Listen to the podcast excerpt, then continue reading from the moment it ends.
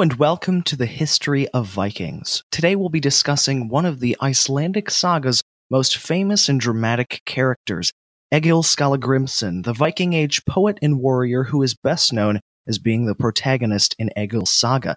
I'm so pleased to be joined today by Dr. Torfi Tulinius, professor of medieval Icelandic studies in the School of Humanities at the University of Iceland. Dr. Tulinius, thank you so much for joining me today. Well, thank you for inviting me. It's a pleasure. Well, it's absolutely a pleasure to have you. You're welcome. Well, when discussing the Icelandic sagas, it seems that Egil's saga is something people are very excited about. But when compared to all of the other Icelandic sagas, is there anything notable that is different or special about Egil's? Well, uh, there are so many things that uh, one could mention uh, concerning Egil saga, as I as I prefer to pronounce it. But first, is just the character of Egil or Egil Egil, as I, I, will pronounce it, which is the modern Icelandic pronunciation.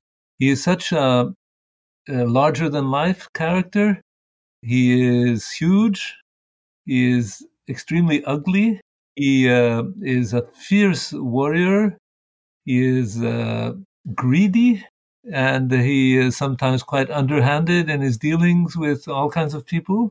But at the same time, he has the sympathy of the reader all the time, and uh, the narrator follows him in the the large parts of the saga where he is the main character, and he expresses a wide variety of feelings and existential situations through his poetry, which is uh, quite voluminous. The saga is one of the sagas which contain the most poetry, and uh, of course, it depends on the manuscript, but uh, we have around 60 stanzas that are associated with individual stanzas that are associated with uh, the saga, and most of them are attributed to Egil himself.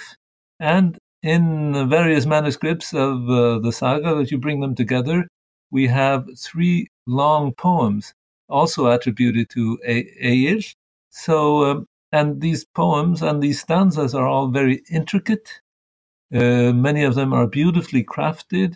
They express uh, feelings and uh, uh and worldview, which is uh, both interesting and compelling.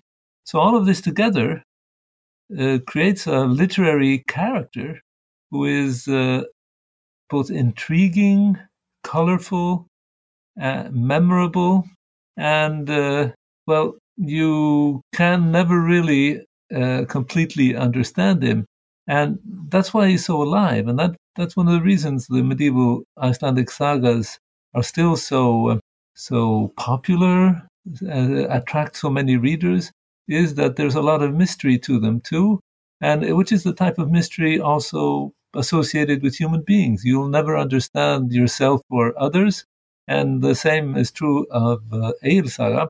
You'll never understand Egil, you'll never completely understand the story, but there's something in it which is kind of daring you to or inviting you to think about it and try to understand better what it's all about.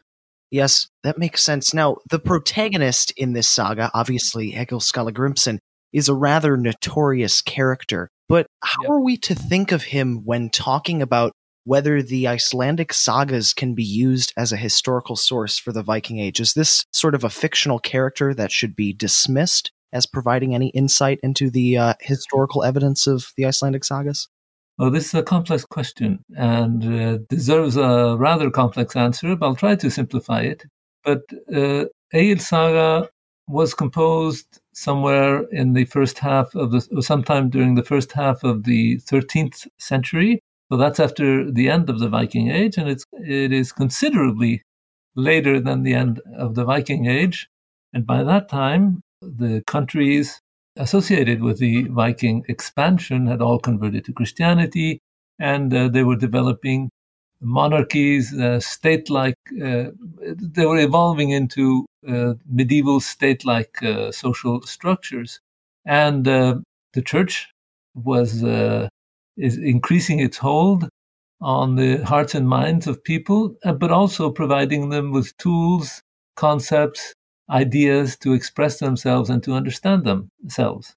The uh, people of Iceland and uh, of Norway, of uh, the rest of Scandinavia, but also of the Northern Isles of the and of the what are now the British Isles, the Orkneys and Shetland, and also the people of Greenland and the Faroe Islands be- belong to what has recently been, been called the Viking diaspora. That is to say, during the Viking expansion from the late 8th century onwards, these countries were either dominated or settled or partly settled uh, by people originating in Scandinavia. And this was a considerable historical development. And during the Viking era, and for a while afterwards, these people considered themselves as being part of a common culture, a common society. They spoke more or less the same language. They were part of what uh, what has recently been called the Viking diaspora. And for one some reason, the Icelanders, when they started to write, they had all this oral tradition that they had uh, preserved. They became the guardians of the memory of the Viking diaspora. So, as historical sources, uh, the sagas have to be understood as the expression of the 13th century of a memory of a social, cultural memory of the Viking era, era, which was over and had been over for quite a while when the sagas were composed. So my answer, my complex answer to your question is yes, we have to understand Egil as a fictional character, but nevertheless, the story is, if not quite plausible, I think it would have seemed to some extent plausible to uh, 13th century Icelanders, Norwegians, uh, Shetlanders, Orkneys, uh, etc., because uh, it corresponded to what their social memory told them or was telling them about what the Viking age was like. And Egil, of course, is a Viking. Is the one of the first poems he uh, composes uh, as a young boy after having committed his, after having killed his first man at the age of seven, I think, is uh, goes like this in Icelandic. Do you want me to to recite it? Yes, that would be wonderful. Okay. Það mælti mín móðir að mér skildi kaupa flei og fagrar árar, fara burt með vikingum, standa upp í stafni, stýra dýrum knerri, halda svo til hafnar, högva mann og annan.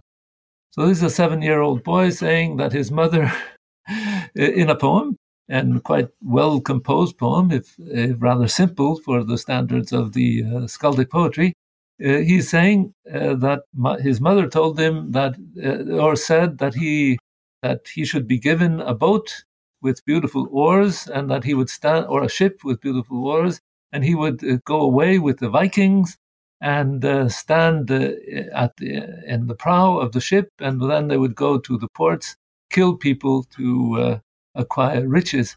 So it is a representation of Vikings, but when the, this saga is composed, and I, I, for my part, believe that this stanza though some of the stanzas that are contained in the saga may have been composed by Egil in the 10th century, I think that this saga was composed by the author of the saga to, uh, in a way, to poke fun or or have a little fun with this whole idea of the Vikings, because Vikings probably already uh, by the 13th century, the this raiding behavior of the Vikings was probably uh, not considered as uh, very commendable.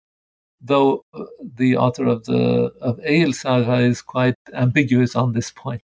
Well, you know, you mentioned this concept of the Viking diaspora, and I'm I'm curious.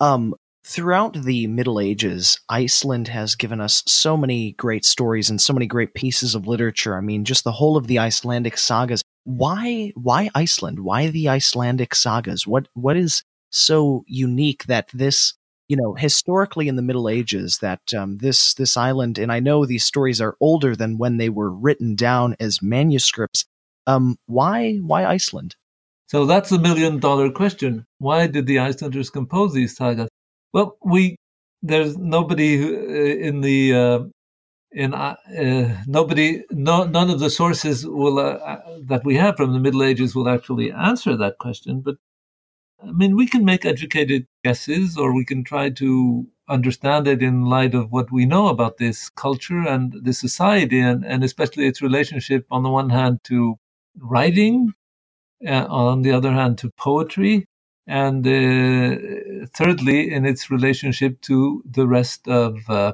the rest of uh, the Nordic world. Iceland was a comparatively well-off society uh, when uh, in the late 12th and in the 12th and the 13th century uh, the agriculture had developed what was needed in terms of trade was taken care, care of, you know they, they, had to import wood and, and, and grain and so on but uh, they had other things that uh, they would that they they could sell and and so it was a rather affluent society in medieval terms in that sense. And the uh, church had developed quite well, and the the church in Iceland was at the time uh, a bit late in uh, in transforming. The church all over Europe is is transforming. At the time, it's become there's a sharper division between clerics and lay people in Iceland, at least until uh, uh, yeah the beginning of the 13th century. Uh, the peop- the people of the church or the higher uh, members of or the members of the higher clergy were came from the same social strata, from the same, same social groups, from the same social from the same families as the lay chieftains, and the lay chieftains were very much involved in uh, running the church as well, which meant that they had access to books, they had access to uh, to techniques, uh, literary techniques. they probably were educated in probably Latin, but uh, but at least they were educated in in how to write their own language and and and read and so on. So uh, this was a literate society, and uh, in probably to a greater extent than in most countries, the uh, the laymen, so people who were not members of the clergy, had an ed, ed, uh, uh, to some extent a clerical education and were able to express themselves in writing. This is not unique for Iceland, but it's kind of more uh, obvious uh, when you look at the Icelandic sources. So that's the uh, relationship to writing. The relationship to poetry, skaldic poetry developed uh, during the Viking uh, era in the courts of the Norwegian, probably Danish sea kings, and but it kind of petered out uh, in uh, or disappeared in uh, or at least declined in the other countries, but the Icelanders continued to practice it and con- continue to remember this skaldic poetry of old. And for your readers, skaldic poetry is one of the great uh, cultural products of the Viking Age. It's a it's a Germanic poetry based on the old Germanic uh, verse, but it is considerably more complex than that. Both the, me- the metrical rules are much more elaborate, and also the literary language, both the the uh, variety uh, of, and the ri- richness of the vocabulary, but uh, also the uh,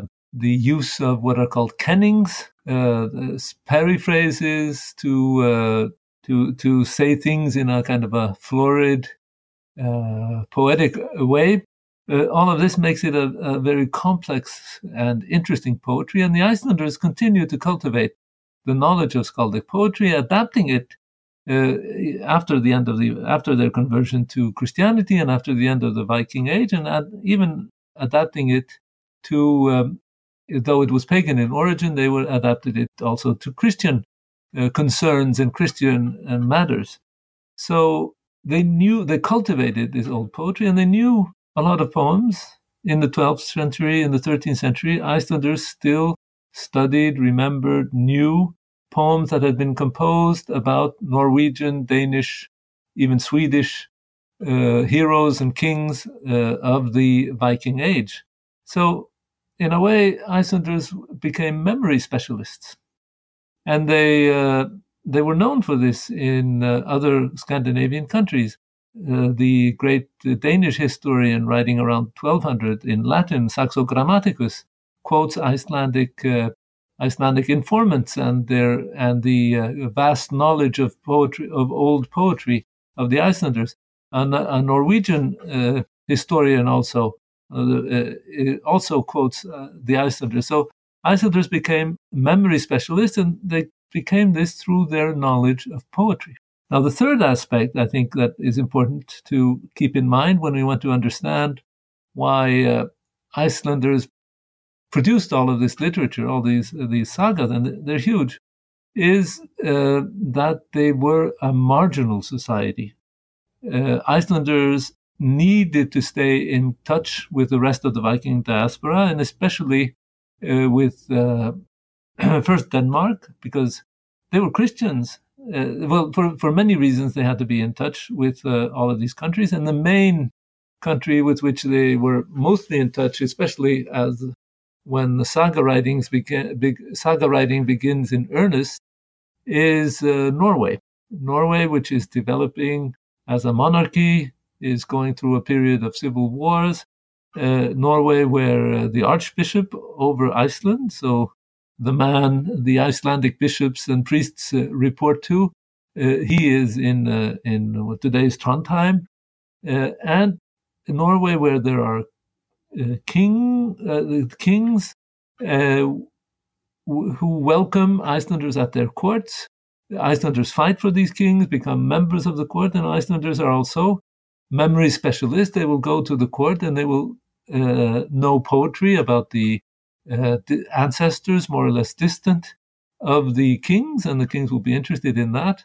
They will inform uh, historians, and they will start to write their own histories of uh, uh, of uh, Norway, of the kings of Norway, Denmark, etc. They will, and um, this became, in a way, uh, a way to well, one is tempted to at least uh, think that this was a way for Icelanders to get into court, to uh, make themselves noticed, to become part of this uh, courtly or royal society, which was uh, which was organizing itself in Norway and in the, the, other Scandinavian countries, but which Icelanders were not a part of because Iceland was a much smaller society and and uh, there were no kings in Iceland and not even nobility in at least in the uh, in the uh, strict European sense as as in the other countries.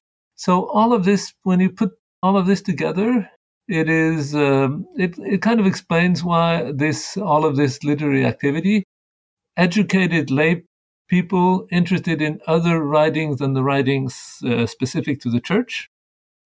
Uh, people who are interested in poetry know a lot of poetry uh, this poetry is both a form of art, which they practice, and uh, has an impact on the way they write prose, but is also a window into the past, one could say, or a record of past events, which can be used and exploited to tell stories of past events, and then a need to find a way to make to yes to to, to be noticed in these larger countries where which Icelanders uh, where Icelanders went, especially ambitious young men, and and uh, wanted to make a name for themselves.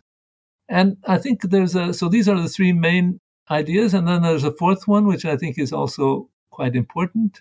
Is this is a society which is undergoing change in the period when the sagas are written.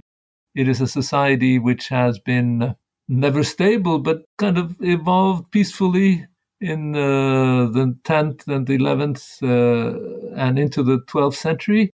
And uh, but by the end of the 12th century, and especially in the, in the beginning of the 13th, uh, the power structures of society are kind of uh, reorganizing themselves, especially in light of the increasing attraction of the Norwegian monarchy. And Iceland uh, wanted to become, or many Icelanders felt the urge or felt the, the draw of this uh, or the attraction of the uh, Norwegian monarchy. And anyway, society is changing.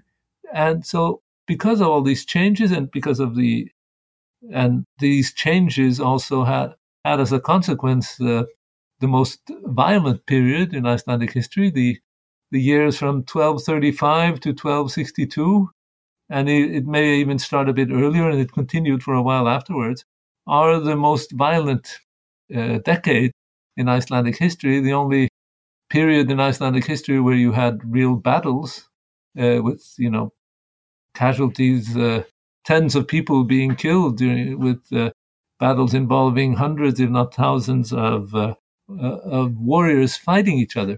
So I think that the fourth reason for this uh, literary activity is a, a, great need for to understand what's going on. To un- uh, in a way, it is the Icelanders, and especially the sagas, which we call the sagas of Icelanders, or the family sagas, or the sagas about early Icelanders. These group of about forty sagas, which are uh, uh, which are all composed. Well, most of them are, most of the great ones, at least, are composed in the in the 13th century. Are also wondering about what it means to be an Icelander, because these sagas, and Egil saga is probably one of the earliest of these sagas, are about the first generations of Icelanders, the people who came here during the Viking period, founded the society, uh, and uh, were pagans but nevertheless founded uh, this society, gave it laws and, and so on. Who are these people? One, one could one can read them as a, or read the sagas as a kind of a questioning about who are these people who who were our ancestors and what does that tell us about us? Yeah, no, I, I really appreciate that thorough answer. That that makes sense. Well, this is a debated question, I know, um, some scholars have argued that Egil's saga is perhaps the work of Icelandic historian Snorri Sturluson. I know the Sturlung family was very powerful in Iceland at the time, but um, what are your thoughts on this, if I may ask? Um, and is there any sort of evidence for the origin of this saga? Well, uh, I wrote a book, uh, a monograph devoted to Egil Saga, and the subtitle is The Saga, po- the Viking Poet and Snorri Sturluson, so uh, I am, uh, I kind of jump on the wagon, or let's say, I take the risk of believing the many uh, indications that argue for the, that for uh, Snorri Sturluson's authorship of the saga. This is not something we can ever be sure of. Snorri Sturl- we know from contemporary sor- sources that Snorri Sturluson was not only a historian, he was also a poet, but he was mainly, and that's what our historical sources, our contemporary sources tell us, was mainly a great chieftain. He was one of the most powerful men in Iceland, and he uh, was actually also very influential at the Norwegian court. He became a baron of the Norwegian realm, and uh, a position no other Icelander had attained at the Norwegian court until then. So, uh, but the, the contemporary sources also tell us that he composed sagas, but what sagas did he compose? Well, we don't know. Uh, concerning works that we can, without any doubt, attribute to him, well, first of all, there, there's the poetry that is attributed to him, uh, uh, a long poem in honor of the rulers of Norway, which is uh, composed by Snorri and which is incorporated to a work called the Edda. And so Snorri was killed in 1241. Manuscripts from around 1300 uh, tell us that Snorri was the author of the Edda. And the Edda is a very important work. I'm sure you have had the opportunity to, to talk about it to your, uh, your uh, audience. It is uh, our main source about the Old Norse mythology. But Snorri composed it as a, as a kind of a handbook to teach young people how to compose skaldic poetry, this poetry I was talking about earlier, and which uh, Snorri was uh, a practitioner, practitioner. He was not a bad poet at all. Then, so we know that Snorri composed this long poem in honor of the king or the rulers of Norway. We know that he composed this, or we're reasonably certain that he composed this, uh, the Edda, this handbook for poets, uh, which is also a rich source of knowledge about the uh, old uh, Norse mythology, uh, we are reasonably certain that he composed at least most of the history of the kings of Norway called Heimskringla. And uh, we know this because uh, in uh, later versions of the same sagas, uh, excerpts or, or references are made to Snorri. Snorri says this or Snorri says that. And the, so we have a work we can be reasonably certain that uh, that is by Snorri, where medieval sources tell us that it is by Snorri, but no medieval source tells us that Egil Saga was composed by Snorri. It's only hunch, and actually, the first person I know of who, who thought about this was a was a 19th century Danish scholar who kind of came up with this idea. Maybe Snorri composed Egil Saga as well, and it kind of fits with what we know about Snorri because, on the one hand, there's this great interest in the old poetry.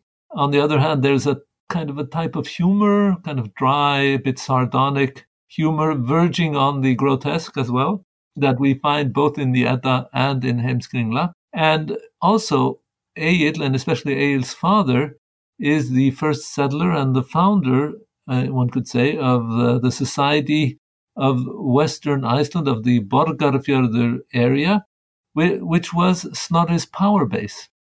And uh, Egil and Skallagrimur, Egil's father, were ancestors of Snorri and of his uh, kin, kin group. And so uh, they, uh, so it would make sense that he would write about his ancestor, who was not only his ancestor, his direct ancestor, but also the founder of uh, the uh, kind of uh, of his, of the geographical power base of his, that he had acquired and was that of his family. Finally, and this is based on more recent research, well, research that started in the 60s and 70s, but has been made much more uh, been made easier by the advent of of digital technology. Uh, the um, when you do statistical analysis of the vocabulary of the sagas and compare, uh, you know uh, compare the style, the choice of words, the choice of expressions, and so on. Well, no saga comes up as being close in the use of words, in the statistic of of, uh, of uh, vocabulary usage. No saga comes closer to Heimskringla and Edda than Eilsagan. It comes very close to it.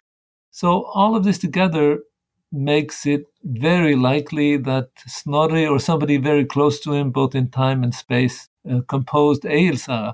And so in my book, The Enigma of Egill, which was published by the Cornell University Library in uh, 2014, I uh, take, well, first I anal- analyze the saga as a literary work of art. I study its structure. I study the way it generates meaning and how uh, we can understand the story of Egil because this, the uh, the saga tells us Egil's story from birth to death. From the he uh, appears on the scene of the saga at the age of three, and he uh, dies at the age of ninety. And uh, yeah, most of the saga is devoted to him and to his life.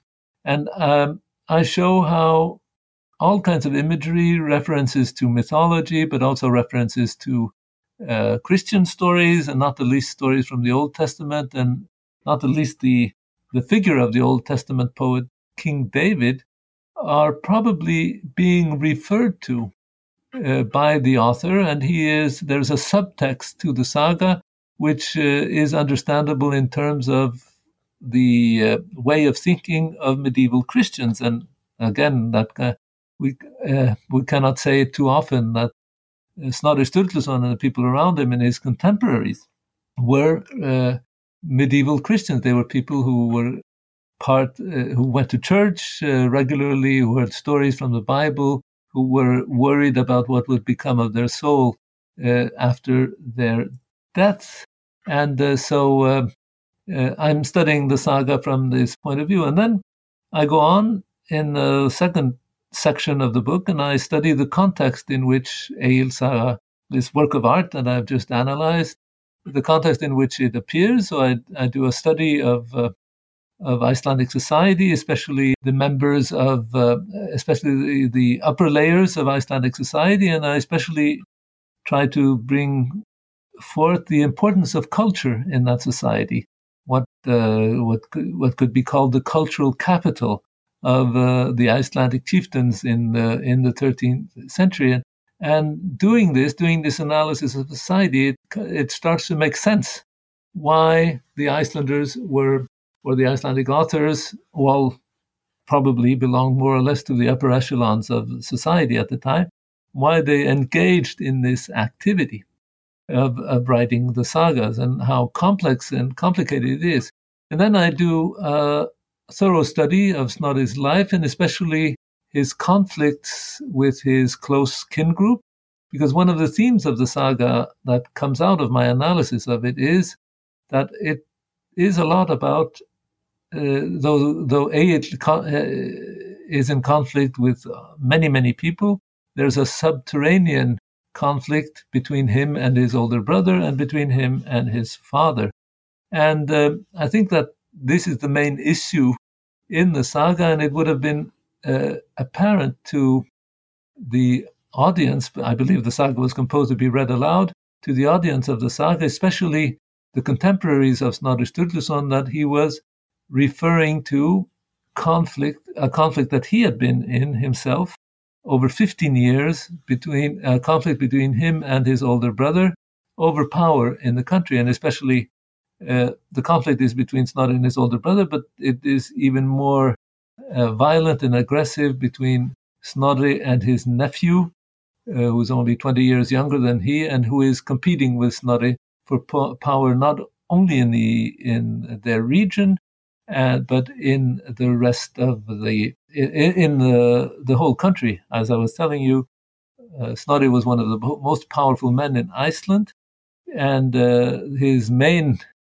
the main con- uh, his main competitor for that power turned out to be his own nephew Sturla Sighvatsson. And so I propose as a theory at the end of my book, which is not one one can never uh, it is a, it is only a theory which will never be proved that that Egil in all its complexity and uh, as and uh, as a work of art was composed both to entertain guests at a feast Snorri held, held in his home uh, near the end of his life to entertain the guests, but also to tell them in subliminally by through this tell, by telling them the story of their ancestor and by maybe using some of the poetry attributed to to this ancestor Egil. Some of it may have actually been authentic, but also by composing some poetry into the saga, he's telling a story in a way, he's telling these people something about his own life, about the conflicts that had been going on between extremely violent conflicts involving killings and battles and driving. Snorri was driven away from his home uh, by his nephew at one point. Um, extremely violent conflicts that had uh, taken place between members of the same kin group. So um, Egill is, uh, or the story of Egill in all its complexity is about the violence between people of the same kin group, but also the uniting factors which are, uh, which uh, are related to the fact that all of these people were descendants of this poet who had been uh, living in Iceland two to three centuries earlier, who had engaged in conflict with the Norwegian kings, but had also uh, tried to serve them and who was, like these people, uh, very much into this uh, poetry of old. So the art of poetry, I think, was also one of the unifying factors that uh, Snorri was proposing through uh, the writing of Egil Saga as a way to bring together the warring factions of his own family. That's fascinating. Well, you know, Dr. Tulinius, I've learned a great deal today, and I'm so glad we could have this conversation. I'll put a link in the description below to uh, your book that you just mentioned, but thank you so much for joining me today. It's been an absolute pleasure. Well, thank you. I've had a lot of fun too.